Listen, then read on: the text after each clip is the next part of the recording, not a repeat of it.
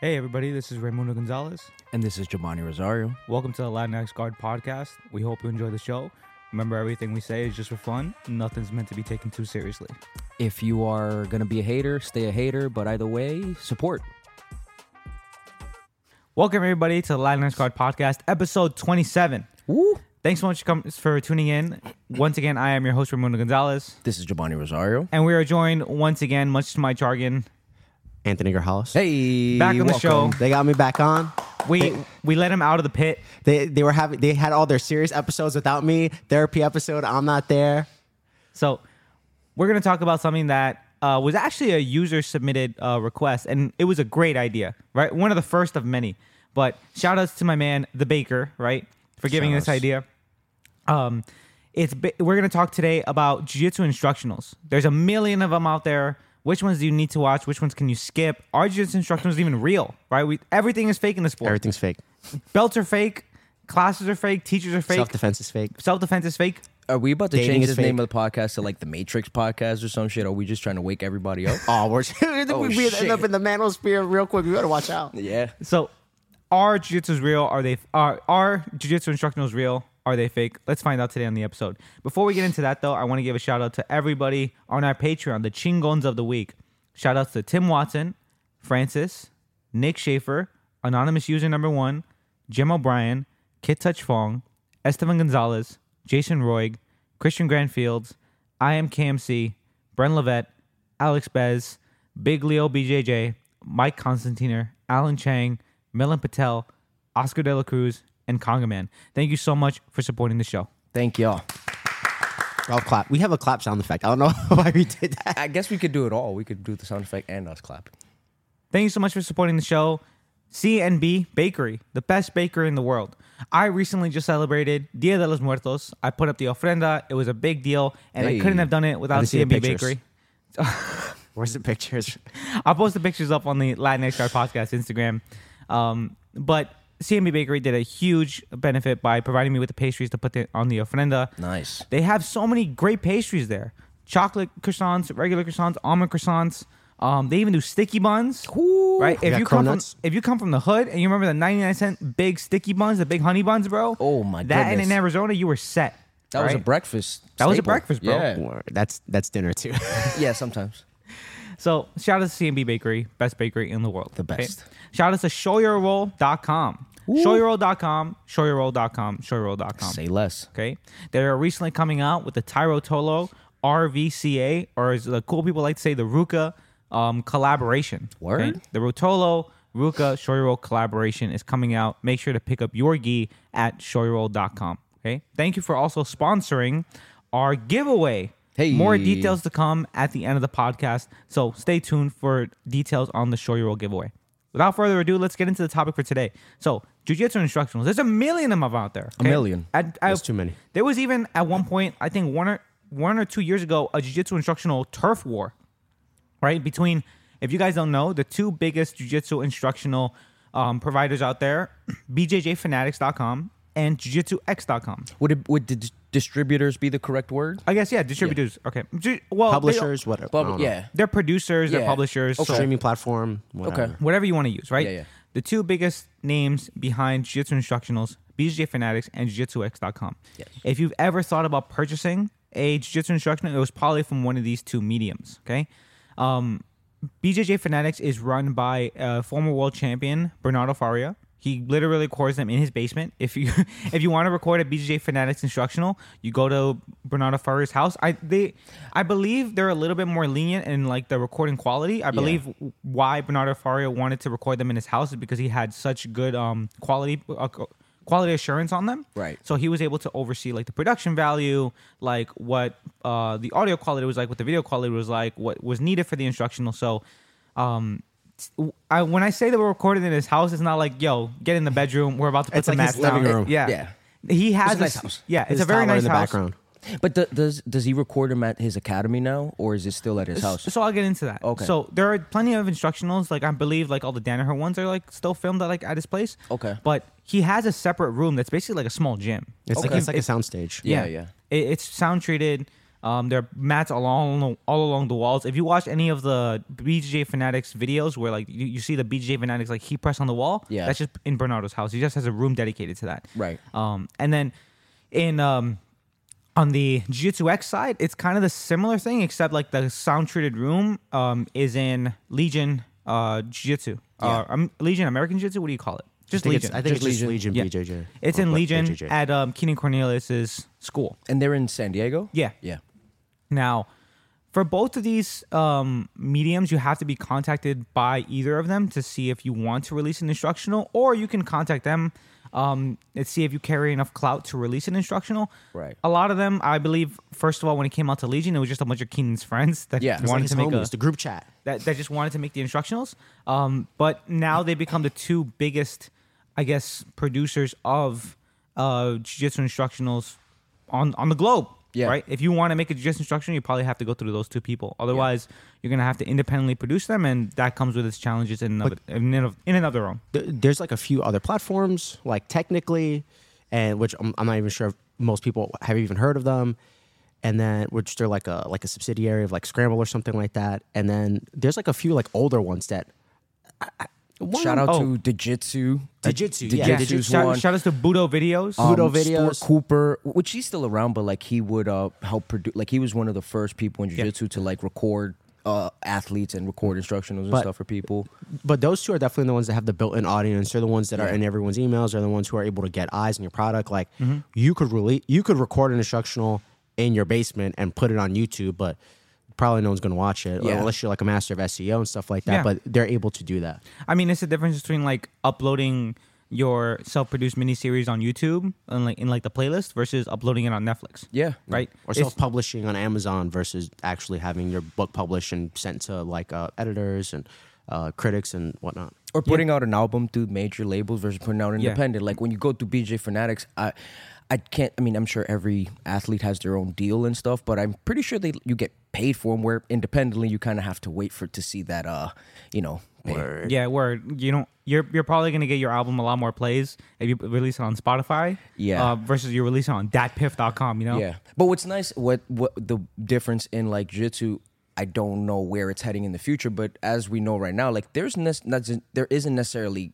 anything stopping athletes that from doing an instructional on fanatics and then going to jiu-jitsu and doing another one. Yeah. Yeah. Like um People like have done that. Yeah, like uh, um like Anthony said Jiu-Jitsu, um, Budo videos. These are older ones, so there are athletes that released instructionals mad long ago, and now they're on Fanatics and Jiu-Jitsu I think I think a good example of that is like Josh Hinger. He has like ten different like guillotine series, and it's mostly the same content, but it's with a bunch of different people. So he has Right. like one on, you know, probably BJJ Fanatics, and he has one with Jiu Jitsu, and then he has one maybe with Submeta, and then Yeah, he has one with whatever.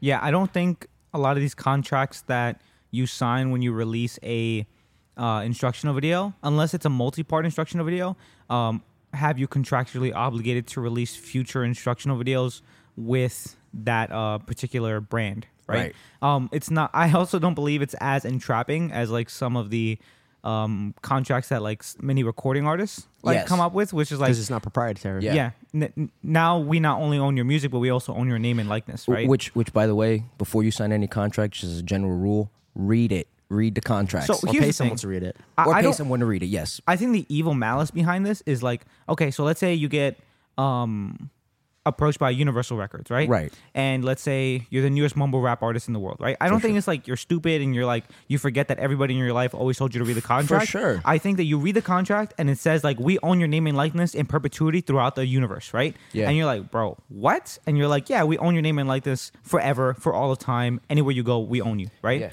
I don't think it's that. Like they don't like they're like, oh, okay, well, I guess I don't know what that means. What I do think it means is that like, oh, I don't want this in my contract. Can you take it out? And they're like, no. If you're gonna sign the contract, we have to own your name and likeness. Yeah. And if you say no to this contract, we're gonna tell every single other record producer and every single other distributor that you don't want to sign a contract like this, and you're not gonna get a contract at all. You got to pay to play. Yeah. And and like look, then then you have choices to make, Yeah. right? And that's up to you. For sure, like that's why it pays that's why it's, it's very helpful to not sign anything right away and like do your research. Like just because you you may have to sign that, but you can work through it. If you're gonna make a deal with the devil, at least know what you're doing. Right. So this is actually a great point, Jobany. I don't know if I don't know if you mean to make this, but it, it was part of it, but like one of the big things about making a jiu- jiu-jitsu instructional, especially as a jiu-jitsu athlete, is you have to strike while the iron's hot. Yes. You'll see that a lot of the popular instructionals that are seasonal typically revolve around the people who are popular in the sport at the time. Right. And who's popular in the sport is people who are, who are winning, right? So typically, whoever won the previous world championships, previous ADCC, previous Nogi world championships, whatever, the event, right? Right. when they won the event, typically their instructional will release subsequently shortly afterwards. Yeah. So this is pretty much indicative of like the problem in like jiu-jitsu as a sport is not like they're grinding it's like the same problem in like any media where they're just grinding out content Yes. right these instructionals a lot of them that we'll talk about aren't necessarily like playing like this is my masterpiece this is my magnum opus Yeah, and it's yeah, like yeah. oh i won adcc using a half guard sweep so now i'm gonna come out with a half guard instructional because everybody saw that sick half guard sweep and now i have to make $500000 off of it Yeah.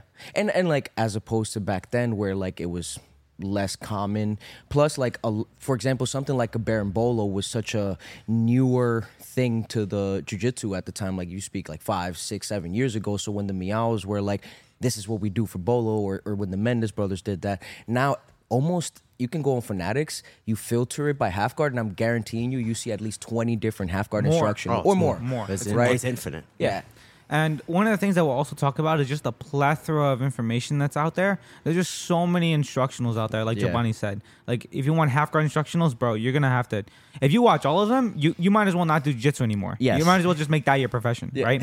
um, and that's like a problem systemic in any like real content creating sport or really content creation, right? For sure. Just like in podcasts like us, like we have to compete with a million other podcasts, right? And the problem with that is that I mean, if, unless you're specifically like tailoring your podcast to a specific niche, it's going to be like very difficult for you to get an audience. Yeah. Okay.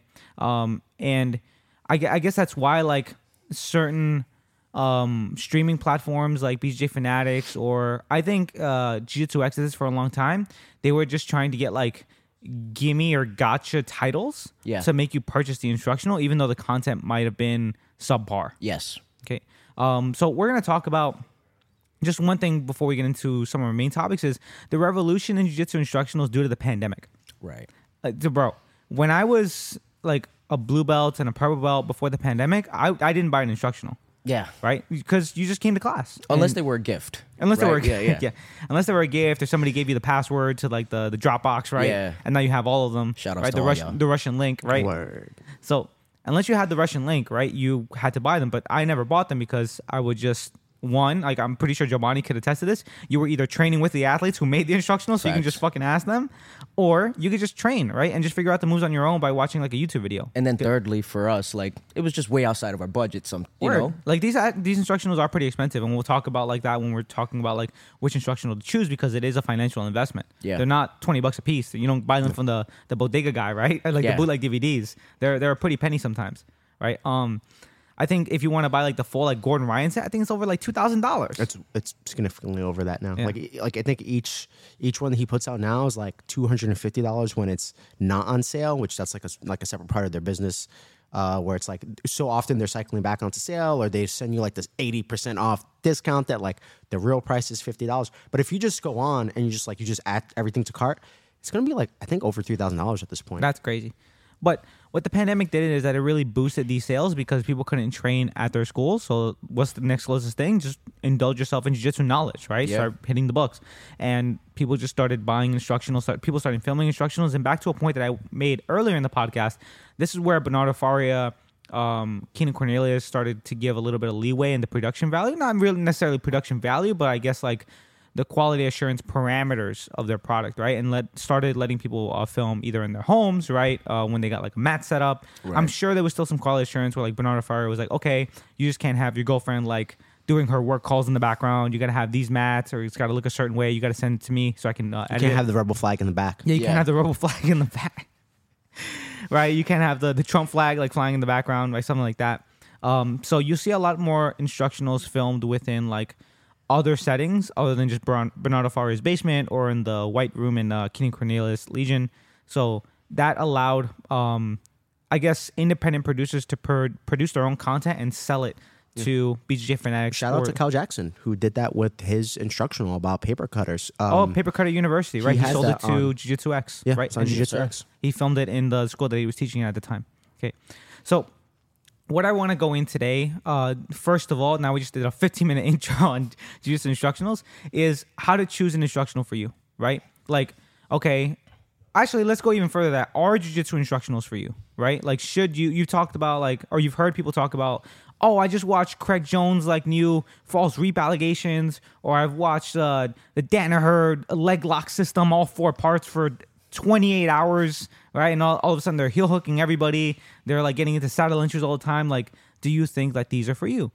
And my honest opinion, probably no, right? I, I think there is so much knowledge, especially if you're in the majority of people who do jiu-jitsu, which is pretty much blue belts and lower, that you still have to learn before you go into like these niche topics that are in jiu-jitsu instructionals. And that's what jiu-jitsu instructionals have to offer, right? They're niche topics. I I think there are some instructionals that are like full encompassing like white belts instructionals, but I mean, you could just ask your instructor for that. That's what you're paying for. Yeah. Right? That's like if you're going to an arts and crafts club and you're paying for an online arts and crafts like class, I'm like, you're already paying for the class. You're already in the club, right? Uh, Growls, what do you think about this? Um, I'm gonna unfortunately have to disagree with Raymundo Oh, okay. and Okay, say here we go. that I mean. Yes. So here's the thing: it's like many of our disagreements. Uh, I I see the same things. Like I, I've made the same observations. Where f- for the most part, these people don't need it. So if, if the question is, do you need a jujitsu instructional? Like the vast majority of the you know the jujitsu training population, the answer is no, because the vast majority of people are like blue belts or lower, and they're not like you know Kolabate blue belts. They're real blue belts and a lot of times their questions are they're really simple they're stuff that they the answers they're going to receive from their coaches are simple. The answers they're going to see receive in a video are simple. They just need to hear it a bunch of times. They just need to do it a bunch of times until they're able to actually you know internalize that information right? And and so do these people need them? No. But at the same time i feel like a lot of these people depending on their schedule and depending on like a, a huge number of factors they could benefit from it. Like if you're someone who you know you have five kids at home and you have a spouse and you have a full-time job and you're you know you're able to come to the gym like 1.5 times a week and you don't have time to sit down and watch Danaher leg lock freakazoid video for 28 hours then no you, you, you there's no reason for you to do that. You might be able to afford the videos. Maybe not. Five kids is expensive. But you don't you can't afford the time. You're time poor and so you can't do that. If on the other hand you're someone who it's like you have a lot of free time but maybe you can't train as much as you want because the one of the issues with training is that it, it's different from lifting weights in the sense that you could just lift weights whenever. You just need the, the weights to be there. You don't need to make a, a date with the squat rack. The squat rack's just there. But when it comes to training jiu-jitsu, when you have partners, you need partners to be there specific times. So maybe your schedule only lets you train twice a week, but you have a shitload of free time and you don't want to spend it, you know, watching Netflix or watching Disney Plus or, you know, watching like a retrospective about Mega Man on YouTube or some shit like that. You're like, oh, I want to like learn something about jujitsu because I'm obsessed with jujitsu and I just want to get like more data in that way. For those people, assuming they could afford a $350 Gordon Ryan video or they have the link, preferably, then even if they've only been training like six months or a year, are they going to be able to come in the gym and just do all that stuff? No, but I, I do think it's helpful for them to consume that type of content. Yeah. Well, here's my counterpoint, right? I think you made a bunch of like agreeable and logical points in that where it's like I think it does help some people retain the information just seeing it again and over and over again uh, in order for it to be like an additional layer of memory in their brain. But one thing that I think jiu-jitsu instructions don't account for is the type of learning style that people have, right? Some people like me are very like tactile learners. Like you can show me something a million times, but until I physically do it with my hands, I'm just not going to get it. Right? Like I have to have the experience of messing it up, knowing how I messed up, and then just doing it again. Again, I think this is to your point where it's like, okay, you can watch a jiu- jiu-jitsu instructional, be at home, be like, sorry, dear, I can't like come to bed right now. I gotta watch Gordon Ryan leg lock this like his Brazilian girlfriend 18 times. Yeah. But for me, I'm trying to get into the sex club there. Yeah, wait, wait, wait, wait. Before we continue, Okay. Gordon Ryan, if you're listening, w- we're not asking for an invitation, but we'd like to sample size. oh, I gotta cut this out. Oh no, I didn't hate I'm not saying I should be invited. Well, I'm But- just saying. Um, I feel like we're like five episodes in a row where Gordon Ryan Sex Club comes in, and it's cool. but I feel like we should be we should experience it and to come back with more knowledge. That's all. We should go in there and we should uh, a field study, I believe, is what they call it. Where? Okay. Kid, cut all that out, please. Don't cut it out. That So was good. I believe that jiu-jitsu instructionals right now don't take into account for certain other type of learning styles. And what's also like really bugged out is when you buy a jiu-jitsu instructional, you don't know what teaching style a certain jiu-jitsu athlete has. That's. Right. So there are some jiu-jitsu uh, instructionals, namely the uh, the Danaher ones, right, which are insanely popular in the jiu-jitsu world right now. I'm, I I know everybody who has at least one Danaher um, DVD like loaded up in the laptop. That guy can talk for 18 hours straight in one instructional, right? And he's very verbose, very thorough in the way he teaches techniques. But if you get bored very easily, let's say you have ADHD, let's say you have um some type of like um Hard time focusing. like hard time focusing, Let's right? say you're just like a regular person, but you didn't snort Adderall right before you started that video. like, like you're not going to be able to like learn how to finish an outside heel hook because it's going to take you 16 minutes to get to the point. have either of you watched the Danaher instruction Yeah, I or watched. tried to? I watched a full one on my way to uh, Japan, and that was a 14 hour flight, and I still didn't finish it. I so here's the thing: I didn't finish it in complete. Like I, I'm missing like the last 25 percent. I was watching it on 1.25 speed. I took like two 20 minute naps, and I woke up and like, oh crap, it's still on. So I tried to watch the full thing. And it is insanely hard. I was literally locked in a box for 14 hours. it's like watch this video or disassociate. Yeah, and it was it was insanely difficult to watch a Danaher instructional video. So before you actually think about buying a jiu-jitsu instructional video, you should like think about the way that you like to learn, right? Right. Are you better in a classroom setting where you can like ask the physical person, like not just the person behind the screen a question, right? Or do you learn like you can see a move 18 times, but until you do it with a training partner, is it actually gonna have any effect on your game? Or do you know that you're a person who like only learns through demonstration? Like, okay, the more that I see it, the better I am at it. Right. Right. So I think those these are all questions that you have to answer to yourself or ask yourself before you buy an instruction and start like dumping out the wallet in the PayPal to uh to BJ Fanatics. Jobany, do you think they're fake? Instructionals? Instructionals. I think it's in the middle. In the Look, middle, like yeah. I, I can, I from my experience, um, I also watch on Danaher 1.5 speed, and I have had to go back multiple times. Like, I can't watch, I can't sit in a box, and I my ADHD won't let me. But I can sit down for like 30 minutes, watch it on 1.5 speed, take notes, rewind, fast forward. So like, I will say instructionals have been a form for me to do the learning that I was supposed to do in school. Like the same way that the teacher was like, yo, read this chapter X, Y, and Z and do and take notes or whatever, study this. That's how I do instructionals now.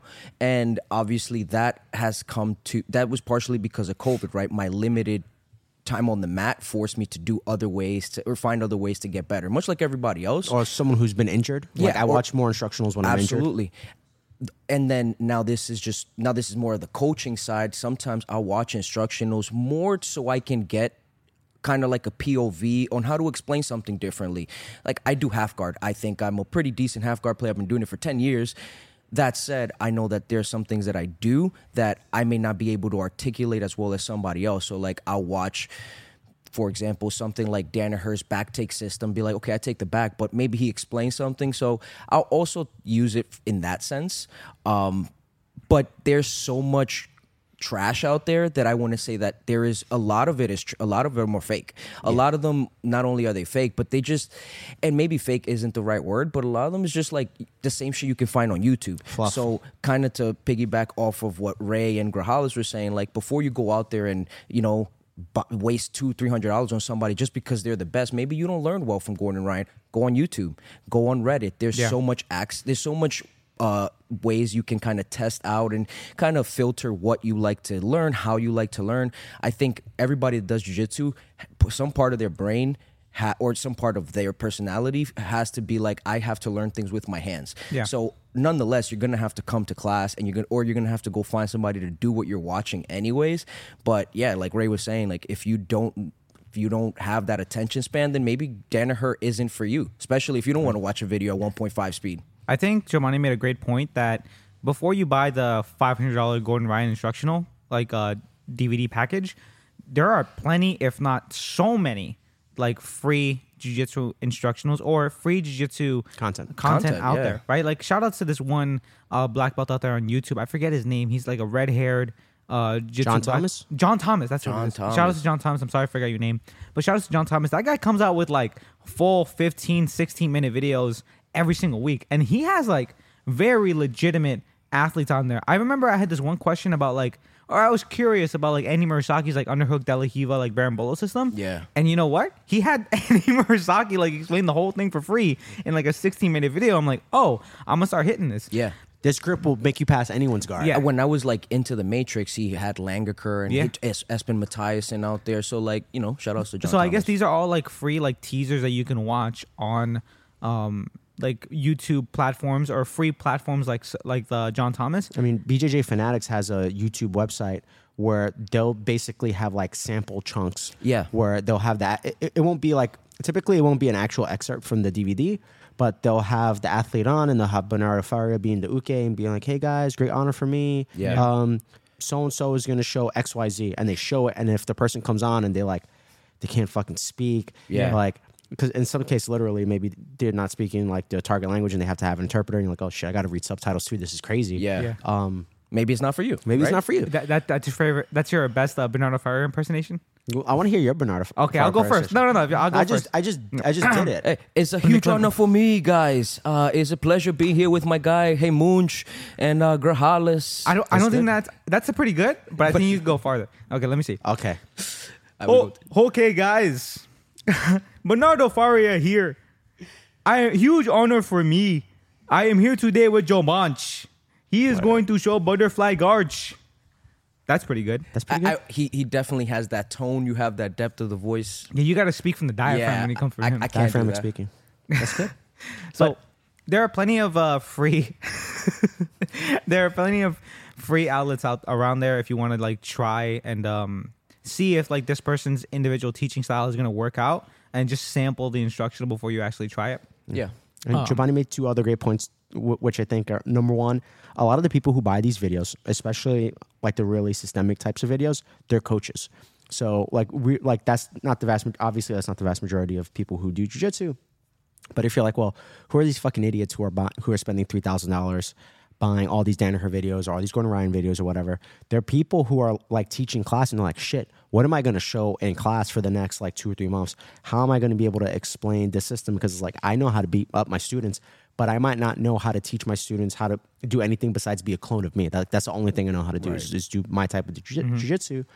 And then so they're buying them you know that's one reason why I, I watch them now more so than when I was you know like a blue belt or whatever. And then the other good point was that a lot of the stuff in instructionals is essentially fake or it's fluff. Like the whole idea of like how many fucking half guard DVDs can there be out there? Like I'm gonna release one at this point. It's crazy. There's Yo, so many of them. Not to cut you off, but like talk about fluff. I'm, I, I was watching this. I'm not gonna name any names on this one, but basically he was going over how to take the back from turtle. We've done jiu-jitsu long enough to know seatbelt hooks. Yeah. He spent 10 minutes talking about why the seatbelt is important.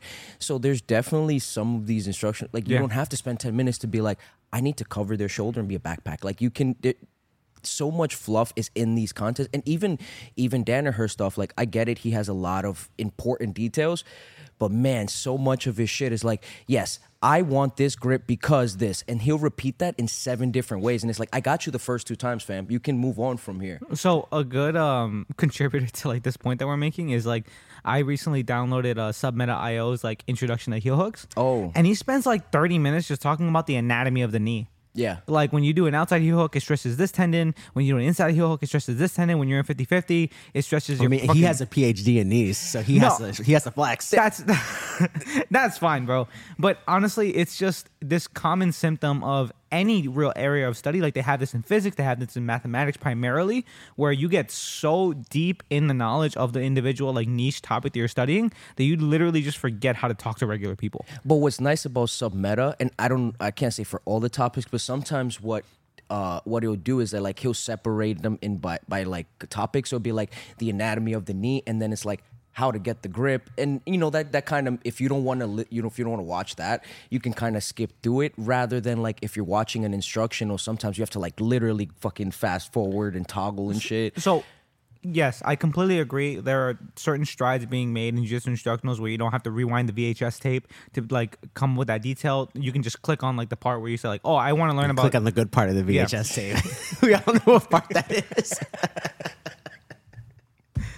But the problem is that with a lot of these instructionals that I found is that you'll, and this is the problem that I found in the Danaher video, right? Where somebody, once John Danaher, whoever, will be talking for like 20, 30 minutes, and then there's just like one sentence, one 30 second clip that like really surmises everything, or is like, or it's like really great like knowledge that everybody should hear. But if you weren't paying attention to that 30 second clip, or if you skipped over it because you didn't know it was in this like buried within this like Oh, 30 man. minute gobbledygook, you missed the entire thing Well, and you sometimes- lost so much value. Sometimes the video's 50 minutes. What he said was at 38 minutes, 25 seconds, 32 minutes. And it's like, fam, what? You could have Yeah. said this at the beginning and saved Yeah. us bad time. Like this, this is all problems with like jujitsu instructionals. or or even I, I think one of the biggest problems is and we're talking about like the fakeness of like or versus realness a lot of times i'll be watching an instructional and there's never one sequence where they show the move from beginning to end. They like they'll show the first grip and then they start talking and then they like reset the position and then they'll show like another grip and then they keep talking and then but they never actually show the whole fucking move. Yeah. they're just like doing a lecture where they're just like grabbing onto people and that's fine to like learn about what they're trying to show and it's like interesting for me now. It's easier for me to internalize that information after training jiu-jitsu for like seven years but I don't know what the move is. Like i need to see the move. And now this is where I don't want to sound like a Lachlan Giles nut rider, but after, again, I do. most of. work. Lachlan Giles, send me a black belt, dog. You my non-formal instructor.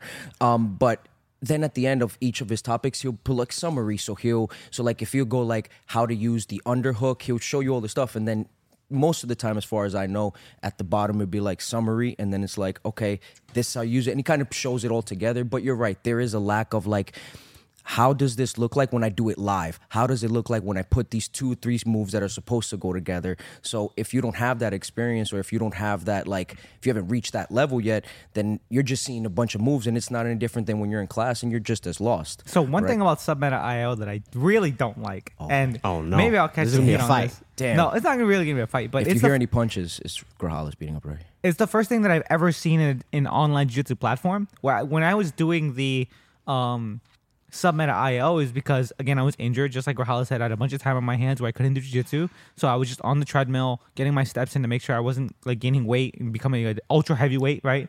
So.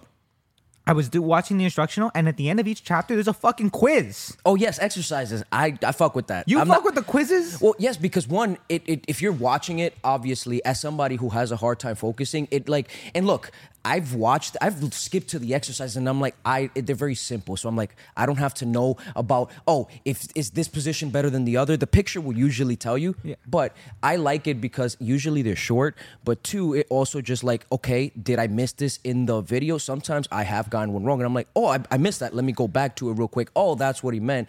But at the same time, I can see where you're coming from, and it's definitely mad annoying. So I, I don't do. I haven't. Per, I haven't used uh, Submeta IO yet, but I, I I know this from talking to Ray. Ray doesn't like it because he had fucking nursing school PTSD. He- he's like, he- he's like, it's like he had a he had the moment, the flashback of like like zoning out during a fucking four hour lecture, and then all of a sudden his professor is like asking a question, and there's a question on the, on this slide, and he has, Yeah. he's like, I have no He's like, fucking idea "Oh, what this is. He's like, wait, what is the range of potassium? I don't know. I don't know what's going on. No, there, so there are some times where I'm like that, right? Where he he's talking about a very specific question. It's like when you're in like the oh okay no, and it's like hey he shows a picture of a leg entanglement, and it's Yeah. like what is the name of this leg entanglement? Is it outside ashi? Is it cross ashi? Is it 50 Yeah, yeah, 50 yeah. right? And I'm like oh shit, I completely forgot about like I was Yeah, word. Yeah. right. I was on the treadmill. I was focusing on my steps. He's thinking about I- God. Yeah, I was thinking about God.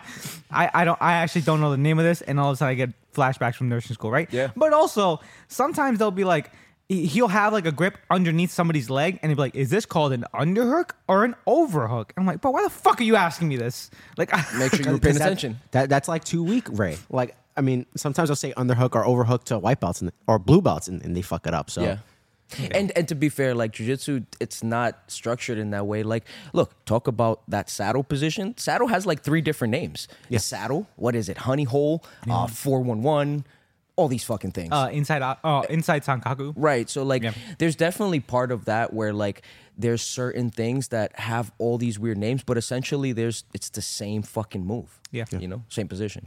So personally, I still think jiu-jitsu instructionals are fake, even though, even the, even Even though he has a jujitsu instructional. Word. Word up. I mean, Grajales and I don't think they're fully fake. I, I so I think we have a good mix of opinions here because I think they're completely fake, and maybe like I'll divulge more into like my opinion right now. But then we also have Jobany who thinks like ah they're kind of fake, but like I kind of use them so they're still kind of real. And then we have the uh, jiu-jitsu instructional supremacists. Supremacists. I right got here. all of them. I got all of them, right? So here's the reason why I think they're fake, right? Now, this is my personal experience. Obviously, I'm about to be very biased right now, but I have the opportunity and the blessing to live in New York City where I can literally, like, when I was training at the peak of my training, I was a blue belt training in like the dungeons, right, with Jobany.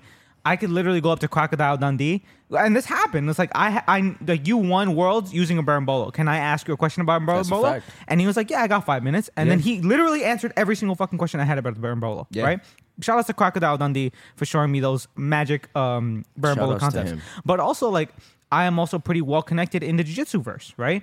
Um, shout outs to my man, the Costa Rican King, when I had a, uh question about the Darce choke and he won fucking ADCC with the fucking Darce choke, right? I was like, yo, can you show me this one detail about the Darce strokes that makes you finish faster? And he was like, yeah, do this instead. And I was like, word? And then that's it. I didn't need to buy his fucking $200 instructional to get that one piece of information that now makes me a Darce master. Yeah. You know? So I feel that a lot of these people, if you just look them out online, they probably have some free content that allows you to just answer that one question because a lot of people all the time say like, "Oh, I want to pass guard like this guy," Yeah. or "Oh, I want to sweep people like this guy. I want to play Sparta guard like this woman." Right? Like, if you just look on their Instagram, they probably have a reel that just explains how they do it in like 30 seconds. or sometimes they don't have an instructional. Like I know for the longest time, Murilo didn't do any instructionals, Mm-hmm. and I think they recorded one and it wasn't released. Or th- there was something going on with that. But for a long time, if you wanted to learn how to pass like Murilo, you had to watch the BJJ Scout videos, or you had to train at Unity. It was like one or the other. You couldn't. There was no be, you know, like uh, there wasn't any like paid content from him to do. So sometimes you just had to use other resources. Sure, there were some Shaolin monk masters out there that never divulged their secrets, but for the most part, like like even like I'll use that as like a counterpoint, right? There was an already in depth instructional video on like how to pass Murilo, or at least how he did his passes and was like able to generate as much pressure in those passes that he that he does. Hmm. Um, I believe there's just so much free content out there that at least is more beneficial to my learning style, right? Yeah, for sure. Because it- wh- when I'm talking about like why I watched the John Danaher 14 hour video, it was because I was literally locked in the box. Yeah. Right? Like there was nothing else to do. I could either order more rice balls on And the his plane. girlfriend was there, so he couldn't do anything else. he couldn't load up no other videos. Kid, I don't know if you have to cut that out, but please don't. No, I mean she was just watching like m- like only murderers in the building on like Hulu or something. Yeah, that word. show was lit though. I hate that show. I watched the first two seasons. It was kind of fun. Okay. Well, there's some people who like it. I don't like it. I don't have any opinions. I'm just. I love Selena Gomez. Marry me, Selena Word. Gomez. Word. That's him shooting his shot. So I I also think jiu-jitsu instructionals are fake because one there's just there's just so many out there that say the same thing. Yes. Right. Like he- and here's the thing, right? Like if we talk about our example on like half guard instructionals, right? And we talk about the people who watch jiu-jitsu instructionals or just practice jiu-jitsu in general are like typically blue belts and under. Yeah. Right. There are so many people that would just benefit from just hearing the words, just like when you're in half guard, stay on your side, defend the crossface, get an underhook. That's all you have to do. That's I just explained half guard for 90% of people who do jiu-jitsu in 10 seconds. Yeah. Right? But if you and, and here's the bugged out part of instructionals. Every single instruction on half guard basically teaches that. It's just three hours on that. Just more esoteric ways to defend the crossface, or more detailed ways, or more fundamental ways to get an underhook, or like sneaky ways to stay on your side. But it's all the same thing. I just realized I am the jujitsu supremacist because I'm gonna I'm gonna say why that's a good thing. Okay. Which is whenever it comes to any sort of like source of information, like if, especially if you were to look at the the ac- academia or the sciences or whatever, there should be a consensus about like what is real. Like so, like imagine if imagine if that wasn't true. If those three things you said are, are not true, and they are, then every jujitsu instructional you saw about half guard would be different. If they were all like really, really different, and they were like, "Oh, actually, it's really great to get double underhooked from the bottom half guard," then it'd be like, "Well, it's, jujitsu's fake." Like, like how could it be that all of these things are true that are like mutually exclusive? And it's like it can't. Like there has to be some sort of shared consensus. And if there is a shared consensus because it is reality, then you're going to see the same shit in all of them. So like if you go like, to go to nursing school, like all the textbooks they all say the same content. Uh, you'll take multiple classes. Uh, obviously, there's like different situations, like different disease processes. But when you hear about osteoporosis, It's, it, osteoporosis is osteoporosis. Whether you're dealing with like an adult population or geriatric population, you're learning about it on orientation or in a textbook. They're going to be telling you the same like ten things about it, and that's never going to change because that's something that's well, very well understood. And the same way that like half guard is very well understood.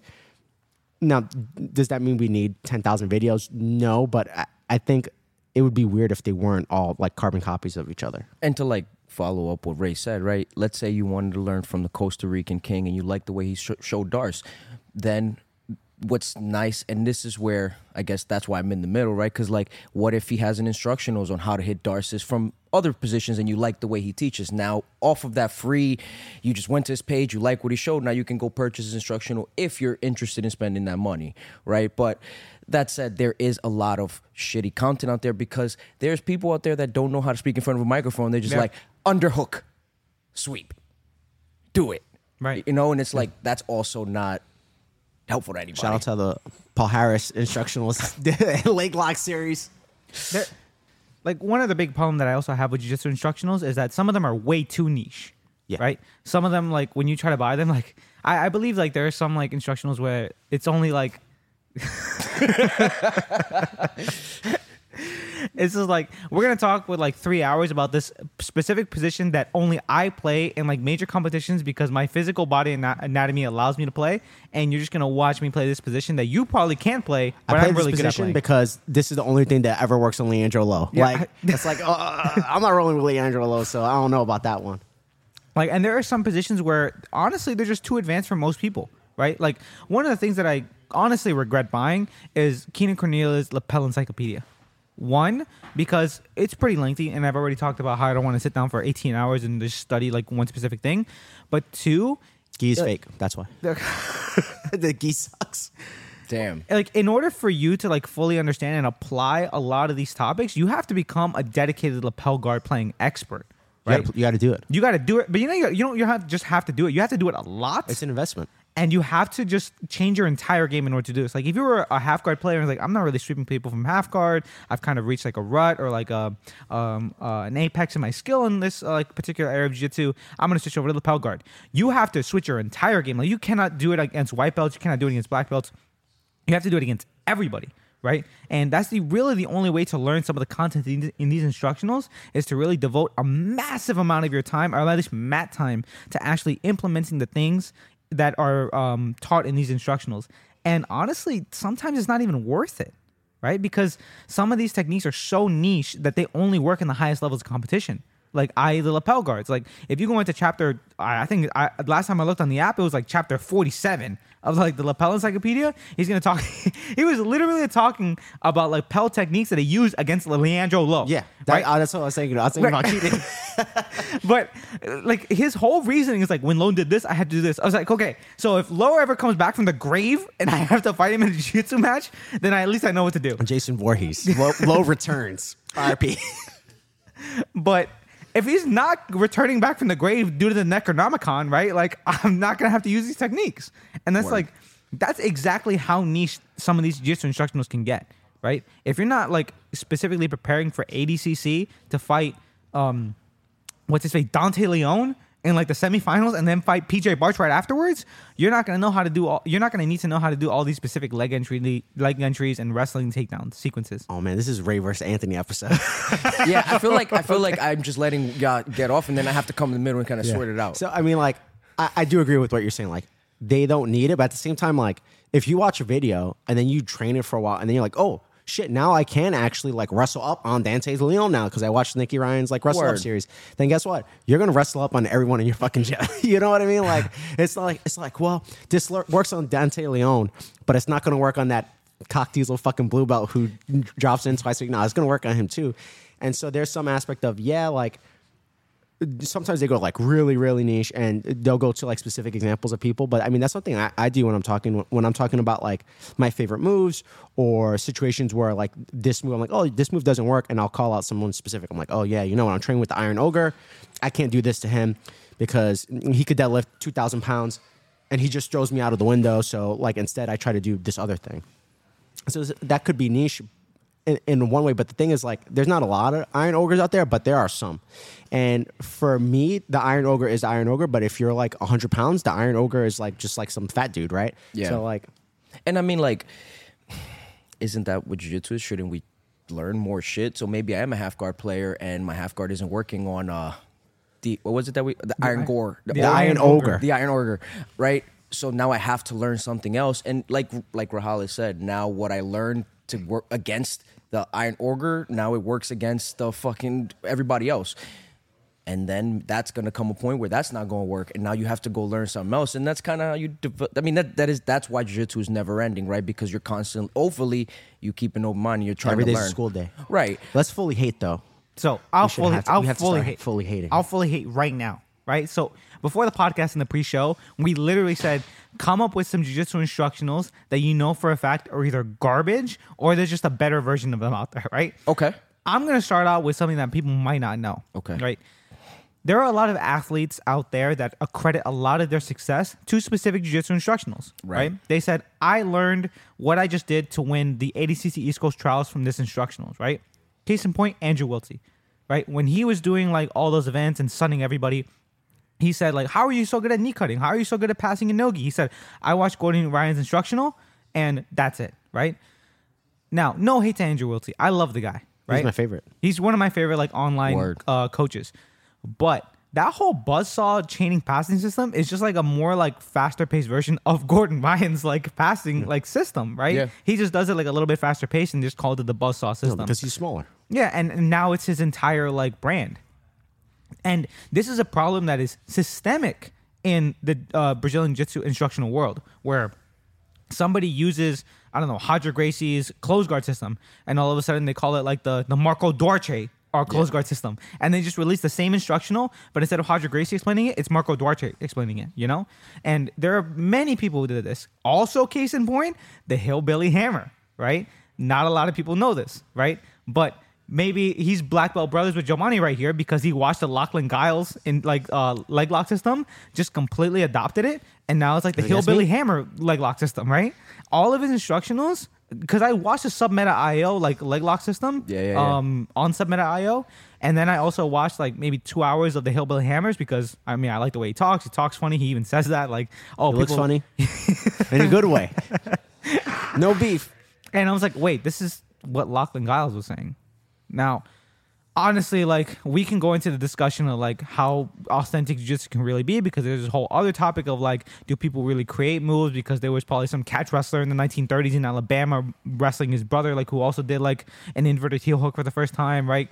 Like like people say like oh i created the the eddie lock right it's like no you fucking didn't there's this picture of this japanese dude in the 40s actually doing it right that I There's a just statue uncovered. from 3000 BC like doing it. Yeah. So, how much of jiu-jitsu do you actually discover? Can you just reinvent or repopularize certain techniques, right? So, I'm not saying that these people are biters or plagiarists. I'm not saying that at all. I'm just saying that a lot of people get popular doing moves that are already like um like ha- were systemized, right? Already established. Already established, already systemized, and they just reintroduce it into the jiu-jitsu sphere, and that's why like I believe that instructionals are fake because a lot of times when you buy the newest, latest instructional, that instructional was basically already made, and it's just a carbon copy of something that was released in 2013. Yeah. Or in that case, something that was released like a month ago. Yeah. Um, so those are my like two examples. I think like like I think I still think they're great examples worth their salt in actual terms of content, but like significantly significantly like culturally wise in the jiu-jitsu sphere, I think like the buzzsaw system, the leg lock system from the Hillbilly Hammer, they're kind of fake, right? You might as well just watch the Lachlan Giles or the Gordon Ryan DVD once.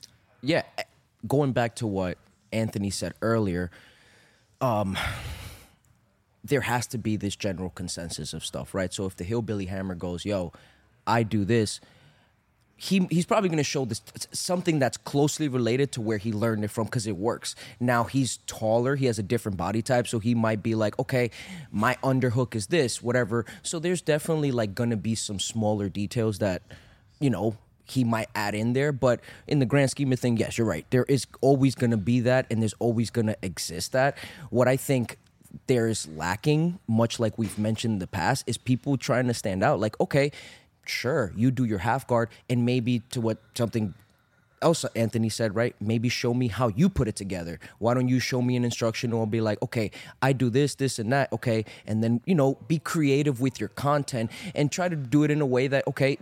We're here talking about all the things we don't like about instructionals. If we go out and we put our own instructionals and do the same thing we're talking about, then like we have no right to doing that. So if you're gonna go out there, we're not saying don't buy them, don't uh, put your own content out, but at the very least, like one, if you're buying them, do your research. Don't just spend three hundred dollars. Go on YouTube. You know, see who you like, see who you don't like. If you're the one putting it out there, if you've if you were inspired by other people, then how can I word it different? How can I put this content out in a different way? I think that like that's always going to be a thing, though. Like motherfuckers always want copy, especially in jiu-jitsu. So I'm trying to stay a little bit on topic, but Jobany, what is the jiu-jitsu instructional that you've seen or watched or heard of that you think is just garbage? Damn, does garbage mean that I hate it? Can I say it's garbage and I still watch it? You Sure, could yeah. explain why you think it's garbage. Your all the, all the Danaher and Gordon ones, I th- and maybe garbage, maybe gar- maybe garbage isn't the right word. Literally, the, the two most popular Yeah, yeah. ones ever released. Um, let me see who else. No, so why are the, the Well, Danaher and Gordon well, ones garbage? Okay, I don't think that they're entirely garbage, but I think that from 12 you can make this into a 4-hour thing. I think that there's a lot of garbage in there. I think that they talk way too much. I think that they there's I always call Danaher like an encyclopedia because if you're looking to dive into like the fucking fine print, like how do I use the analogy like if you want to see how your iPhone break uh, works, you open it up and like that's that's a Danaher fucking instructional. You're inside there and know everything. That said, that motherfucker talks too much. He talks so slow. It's for me, I hate it. Um, any, I think 90, um, 98% of the half guard instructionals on BJ Fanatics, garbage. All of them. I don't care who you are. 98% of them. Oh, 99, fuck it. 99% of y'all Word. oh, half guard instructionals on BJJ, garbage. Lucas Leite, two-time Brazilian Jiu-Jitsu world champion, garbage. garbage. He has like five of them. He's a Um, What- I, I think like if, self-defense if you one, have no-gi just, one. if you have just as much content on YouTube about your instructional, garbage. garbage. Yeah. What about you, Anthony? Um, so to stay on topic, because we're gonna have to do another one about this. Okay. but to stay on topic on the hate, it's the Mikey Musumeci ones. I hate them. Wait, wait, wait. I hate them so much. And I love Mikey Musumeci. He's I like wanna be clear, super that was. Anthony Grajales. His Grajales videos are said that. great. I'm sure I would love to get pasta with him. I know like he's a great competitor, and I'm sure he's a great coach. He's beloved in the community. He's beloved. Darth Rigatoni, whatever. You Yeah. might get jumped before Ray. No, Ray's getting jumped first. Mikey Musumeci's like 100 pounds. and He don't live around here, so I, I'm okay. Oh man. Uh, So it's like, well, his, and, and here's the other things. Like he's he's come out and said, yeah, they were terrible because they are like, especially when you watch the first few. Like, Yeah, hold on. I, I think you have to make the clear distinction when you say the Mikey Musumeci instructionals. The first ones that he made out while he was still like sponsored by Challenger and Venum, I also agree aren't the easily the most easily digestible. Yeah. they're undigestible. They're they're fucking rocks. Like it, it- they don't make any sense. And I'm watching this. I'm like, I'm mentally ill because I watched this motherfucker talk for 40 minutes about ankle locks, and I haven't seen an ankle lock.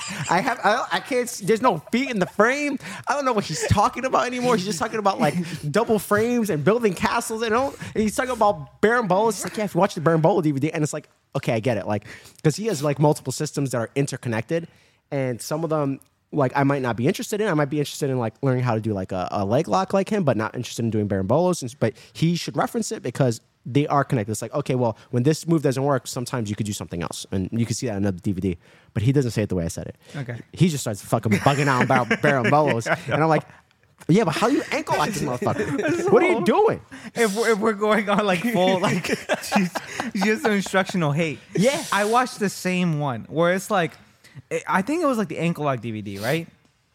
It's the one where he's in like the the blue basement and he's like doing with Renato Canuto and um How far I- I- did you get in? so I got in pretty far. I got in like 30 minutes, right? What? He has But- one with but- Renato, and he has one with his sister. I got th- I there got was- 30 seconds. in There me. was one portion of it where he's talking about the ankle lock, and then all of a sudden he goes into this story about like how he used to like do ankle locks on like a stuffed teddy bear when he was a kid, and how he used to like grapple with this teddy bear. I'm like, what the fuck are you talking What are you about? talking What about? are you talking about? What are you talking He's about? building a relationship with his viewers. What do you mean? He's building rapport. Yeah. What do that's do- his version of like Craig Jones like making like gay sex jokes. There but, you like, go. But I already bought the DVD. You don't need to build rapport. You, I, This you is- got my money. this is supposed to be in the you reels, not in the video. Yeah, so that way when you see him, you'd be like, "Yo, I also ankle lock my teddy bear." It's like, what are you talking? They were they were so bad. So- they were so bad. They were rough. They're awful. Yeah. And he got excoriated. Like he got dissed on, you know, shout out to Reddit. He got dissed on Reddit. But he even went to Reddit and said, yeah, they, you know, they weren't good. Like I didn't know how to teach to like a camera because the camera's different. Like if Yeah. I'm looking around the room and I see people's faces and they're just like giving me blank stares, they don't know what's going on. I okay, I'm like, let me make this short and I'll just go around and I'll work with them one on one. If you're teaching to a camera, you don't. There's no one there, so you don't know how they're Yeah. interpreting it. Eh, You're also trying to fill airtime because there's no one talking back to you. You can't ask questions. So I get it. If I film an instructional, it's gonna fucking suck too. Yeah. and I probably am, and it is gonna suck. But like, if we're looking at like, like like the best content as far as like moves and techniques done at the highest level, and we're looking at like the best athletes and them putting out DVDs that people might find interesting because like, oh man, he hit like a world record. He had like a two second ankle lock to win the world championship. I want to see it, and then you're watching it, and you're just like. I just fucking flushed that money down the toilet. then I got I, I, it's Mike Musumeci for sure. Oh, man. number So- one with the bullet. I've already talked about like how um there are certain instructionals that are still like good, but they just like add more fluff to the entire instructional pool, right? And that was my example of like um the Daisy Fresh guys just adding more content that's already out there and it's pretty good quality. But one thing that I also have a problem with is the Gordon Ryan instructionals, but not for the same reason where like you know, he's talking about like heel hooks for eight hours. Or he's doing it with his girlfriend who's like 80 That's, pounds. Okay, that's the problem go. that I have. Yeah. So if you ever watch a Gordon Ryan instructional, here's the thing: Gordon Ryan is competing against the best grapplers in the world, Yeah. and the best grapplers in the world are like 200 pound Brazilian dudes. Yeah, So you would think that he, and jacked. he would have at least Bernardo Faria at least a demonstrator Or on. Giancarlo, or Giancarlo Bondoni, right? Like some somebody who like size parity. is proportional to his size, right? So he can actually show you like what these moves like or what these moves look like um, with somebody relative to your size, because that's really who people are training with, right? There are some people out there like the Giant Slayer who's like, yeah, nah, I'm gonna take down the Giants. I'm 80 pounds, but I'm gonna take down like 300 pound dudes. Like, sure, but that's not the majority of people who are But training. that's why that's his nickname. Sure. But the majority of people that are training blue belts below are just finding their clone in the gym that they just get get along with really well, and they just train with them for like ninety percent of their rounds, right? So the the problem with the Gordon Ryan instructionals is that he's taking his Brazilian girlfriend and who's like ninety pounds, like and fifty of them in, is in her chest, right? Yeah. And She's like a foot shorter than him. like a foot shorter than him. She like is- she's honestly half his size, right? Yeah. And none of the moves look like They all look weird. they, they look weird. Like when you look por- at stills, it looks like like Photoshop. Like, why is this giant freak doing with this hobbit in this video? What's going on? and like sure, like what he's saying makes a lot of sense and like has a lot of value. But when he's actually demonstrating the moves, and that's the whole point of buying an instructional, seeing it happen. Because Gordon Ryan's in your living room and he's teaching you it, it just doesn't look right. It's like sometimes when you're when you're against a guy and, and he's really big, he's like 400 pounds. He'll sit back on his feet, and you'll have to do this version of the move on him, and then he does it to his 80 pound girlfriend. So like it's it's like the inverse problem that you have with Mikey Musumeci, where Mikey Musumeci can show the move really well. Yeah. and you see it, and like he, you have to hear him like thirty minute anecdotes about like how he trained with his sister in the garage and how Renato Canuto and him got acai bowls. But eventually, when he shows the move, that's it. It's great, Yeah. right? But then the inverse is true with the Gordon Ryan ones, where when you see the movie, like I'm even more confused, Yeah. right? Why did you Why did you get this? Why don't you just get a regular uke? Yeah. I know they're there. I know they're in the room. You're in Bernardo Faria's house. They're there. like eh, but then what he's saying like makes a lot of sense you just hope that he just gets like a regular fucking human being to show it on Yeah. Word. Not that she's not a regular human being, but No, a she's- regular. she's not a regular human being bro okay um anybody uh, any other honorable mentions that we want to get out of like bad jiu-jitsu instructionals Um, no. I mean, the only thing I would do is like I would add on like a little piece between your two bad ones, where it's like, I actually I found that sometimes I prefer. I've preferred people who like ripped off their content. Like I actually, my favorite like back attack DVD is Andrew Wiltse's back attack DVD, and it's the the Danaher stuff. And I, I think he jokingly calls hitting like a one armed rear naked choke. He calls it the Wiltse choke. But he, which is like stupid. It's, it's just like that's just jujitsu. Yeah. But he's like, nah, that's the Will choke. But he knows he's being a clown. Yeah. But like when I watched that DVD, it was like I don't know, it was like 40 minutes long or an hour long or something like that, as opposed to being 15 hours long. Right. And when I watched Danaher or I watched Gordon or I watched like guys who were like condensing their stuff on YouTube for some reason, I don't know why it didn't make sense. And then one day I watched Andrew Wiltse's and I'm like, oh, it instantly made sense. And how much of that is because it was Wiltse, and how much of that is just because I, I crossed the invisible amount of the jujitsu knowledge that I needed to be able to internalize that information? I don't know. But sometimes it, it just helps to just like rewatch the same shit over and over. Yeah. With a different voice even. Yeah. So, before we wrap up today's podcast, we got to get the pendejo of the week in there. Okay. Is it Raymundo for not shouting out his, his instructionals on the instructional episode? It might be. Pendejo of the week goes to BJ Fanatics. And Oh. this is why, right? It's not doesn't go to B, uh, Bernardo Faria because I'm sure he has multiple people in the company that helps him sequester different talents for the actual show, right? It goes to BJ Fanatics as a company because I think they're the biggest culprits of inflating the amount of jiu-jitsu knowledge out there, right? Whether it's like filming the upteenth like heel hook instructional, right? But primarily because sometimes they just make like really stupid instructionals. Case in point, look up on Google right now the jiu-jitsu for chubby guys, right? Or like Word. BJJ for men over 40. Or you, right? you mean you're not purchasing Gordon Ryan's preparation to ADCC, whatever it No, was? no. Or or his like, oh, how to go from like this to like this. Or From like- tiny to jack. Yeah, like Mega bicep Well, workout. he, he made You're one not was purchasing like, that? like the Game of Kings or something, right? That's Yeah. I want to shout that one out. Where he's like, the mentality of success. yeah, when when I'm speaking about Gordon Ryan, I'm, I'm mostly speaking about these fucking like. There's one where he, I think most of the instruction was him like studying his matches or some shit. It or was like, just like match, like a match breakdown.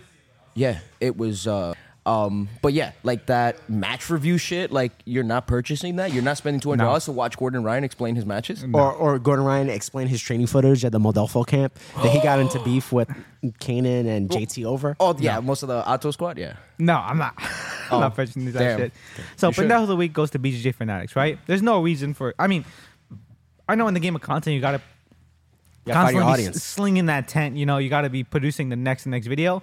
But there's no reason for you to like produce videos that you just know aren't gonna contribute anything to the jiu-jitsu world, right?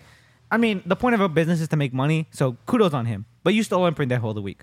Okay. Word. That's gonna wrap it up. This has been episode 27 of the Latinx Guard podcast. Shout out to all our patrons on Patreon. If you want to become a chingon of the week, go to patreon.com forward slash Latinx Guard podcast. You can find the podcast on Instagram at Latinx Guard podcast on Instagram. You can find Jobany at, Jobany underscore Rosario. you can find Grajales at, Chairman underscore foo. and you can find me at Ruck underscore Mundo. Okay. Thank you so much. Um, for tuning in. This has been episode 27. If you want to be a part of the Shoyoroll giveaway, um, sponsored by Shoyoroll, we are giving away a Shoyoroll A2 white gi. Hey. Personally gifted to me by Bear to give out to any of our Patreon subscribers on Patreon. If you are uh, Chingon of the Week, you're automatically entered to win this Shoyoroll gi. The results are go- no, the contest is going to be ending next week when we uh, start filming uh, episode 28 of the Latinx Guard podcast, and then when we announce the winner on episode 29 of the Latinx Guard podcast. So stay tuned to find out if you win the Shoyoroll A2 gi. Hold rate to that. Okay. If, up to episode 29, if you don't announce it, just be up in the DMs. Yeah. So you, they can actually. Oh, I'm not gonna tell them. Oh, yeah. I'm not gonna tell them what they can subscribe. actually do. Don't tell the secret information. Thank you so much for listening, guys. Episode 27 is over. Bye. Bye. Bye.